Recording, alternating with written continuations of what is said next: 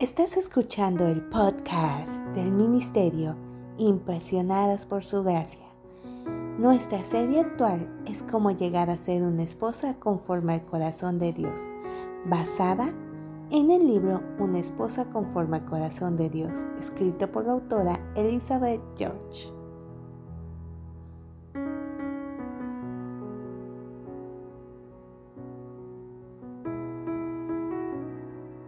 Acompáñanos a reflexionar acerca de trabajar en tu profesión.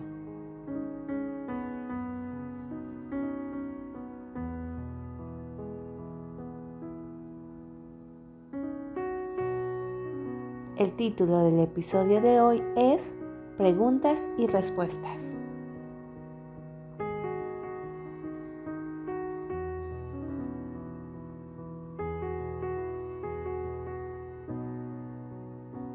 Sé muy bien que muchas mujeres trabajan. De hecho, creo que según las más recientes estadísticas, más del 50% de las mujeres casadas trabajan.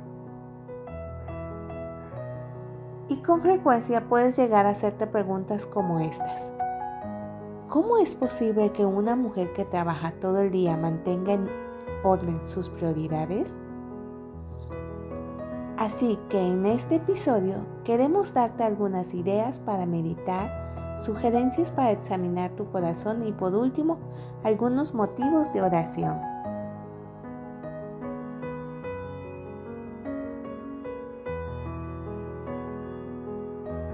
Te pido que dediques un momento a responder las preguntas que siguen. Hacerlo te ayudará a entender y evaluar tu propia situación. 1. ¿Por qué trabajo? Hacerte esta pregunta es como si te examinaras frente al espejo. Hay mujeres que trabajan porque sus esposos así lo desean y hay otras que lo hacen por su propia voluntad. Incluso he hablado con mujeres cuyos esposos no desean que ellas trabajen, pero ellas insisten en hacerlo. Tu respuesta a esta pregunta te ayudará a tener más claridad en cuanto a tus motivos y razones para tener empleo.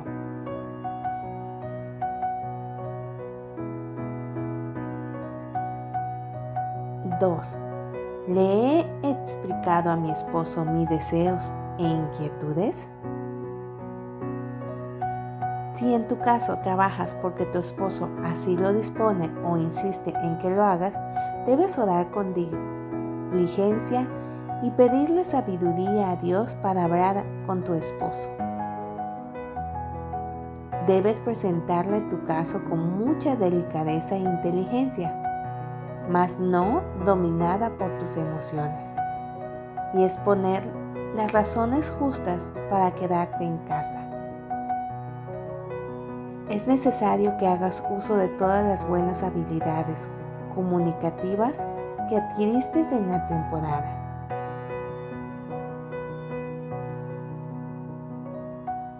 Sírvete de ellas en el momento de hablar acerca de las prioridades y asegúrate de seguir el ejemplo de Esther en Esther 5. Elige el momento oportuno para presentar tu caso.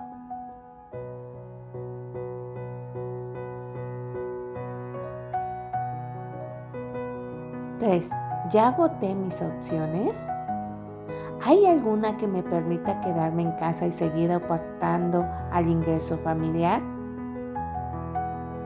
¿Podría contemplar otra posibilidad como administrar un negocio desde mi casa, vender algún artículo o iniciar un pequeño negocio en internet?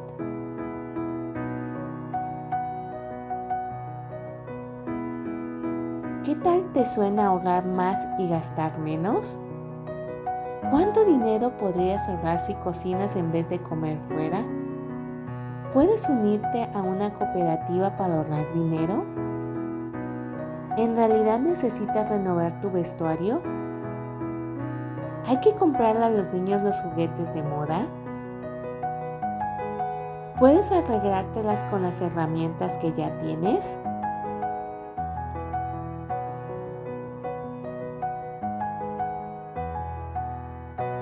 La mujer de Proverbios 31, como se le llama, tejió con virtuosismo una vida que equilibraba las prioridades, la laboriosidad y la productividad. Con base en su vida diaria, ya sea que prefieras estar en casa o que trabajes fuera del hogar, te recomiendo sin reservas lo que dice Proverbios 31, para que tengas una idea más clara de este ejemplo insuperable para cada mujer y esposa conforme al corazón de Dios.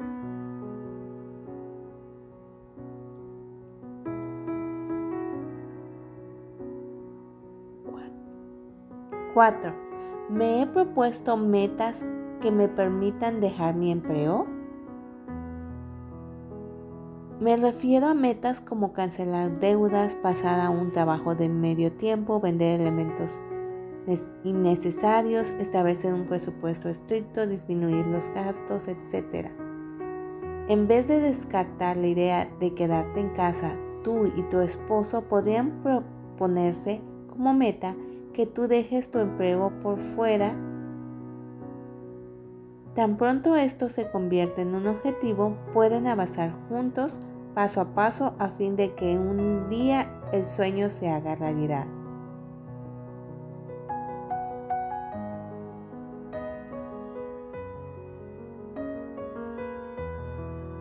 5. ¿Qué puedo o debo desechar de mi vida? Si tu esposo insiste en que trabajes, es indispensable organizar tu vida. Deberás controlar tus salidas, tus compromisos, tu participación en otras actividades y tus obligaciones, incluso las que persiguen una causa justa, que puedan estorbar el manejo de tu vida hogareña y las relaciones que allí debes alimentar.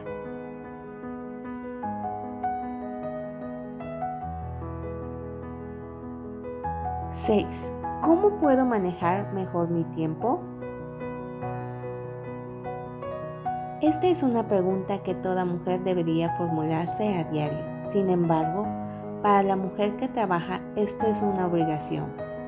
Para gozar de una buena calidad de vida que transcurra sin tropiezos, deberás convertirte en una experta en administración del tiempo. Lee cuando puedas acerca del tema.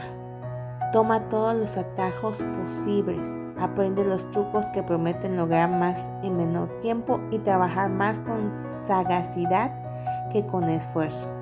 Puesto que eres una mujer trabajadora, debes estar convencida de que cada minuto es oro y vivirlo de esa manera, pues es verdad.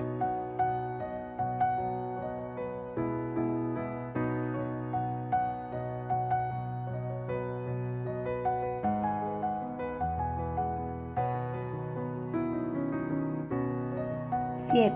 ¿Estoy descuidando mi relación con el Señor? Debes recordar que si trabajas tu tiempo con Dios, es lo que te dará las fuerzas para cumplir con tus obligaciones. Por lo tanto, asegúrate de pasar un buen tiempo con Dios en oración y estudio bíblico.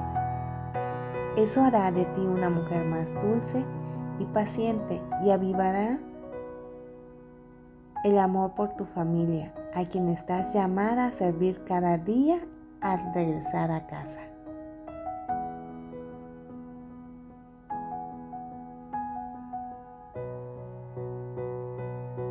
8. ¿Mi perspectiva del asunto es correcta? Si trabajas, deberías considerar tu empleo simplemente como una actividad más, no es tu vida. Es evidente que ocupa gran parte de tu tiempo, pero no es tu prioridad ni tu misión en la vida. La verdadera misión que Dios te ha encomendado te espera en casa. La verdadera plenitud proviene de las fuertes y perdurables relaciones que construyes justo debajo de tu techo. La familia dura toda la vida, un empleo no.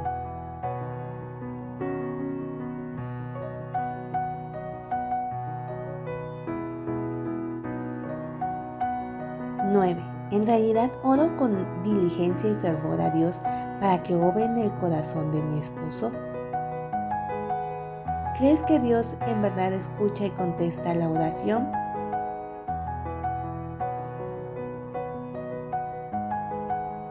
Pídele que toque el corazón de tu esposo, asimismo que te revele ideas y soluciones para quedarte en casa.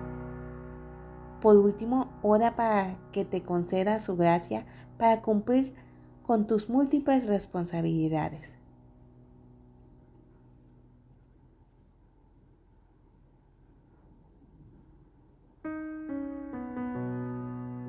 (10) ¿Me esfuerzo por ser fiel a las prioridades de Dios para mi vida?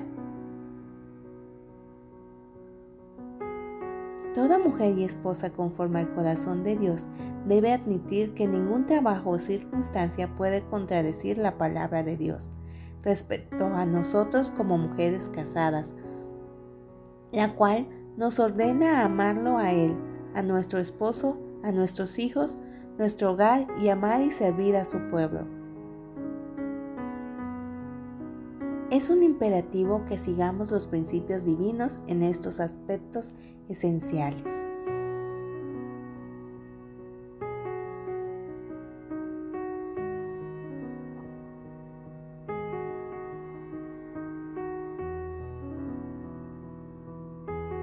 Gracias por acompañarnos el día de hoy. Nuestra oración es que el Dios de nuestro Señor Jesucristo, el Padre glorioso, te dé el espíritu de sabiduría y de revelación para que lo conozcas mejor y que asimismo sean iluminados los ojos de tu corazón para que sepas a qué esperanza Él te ha llamado.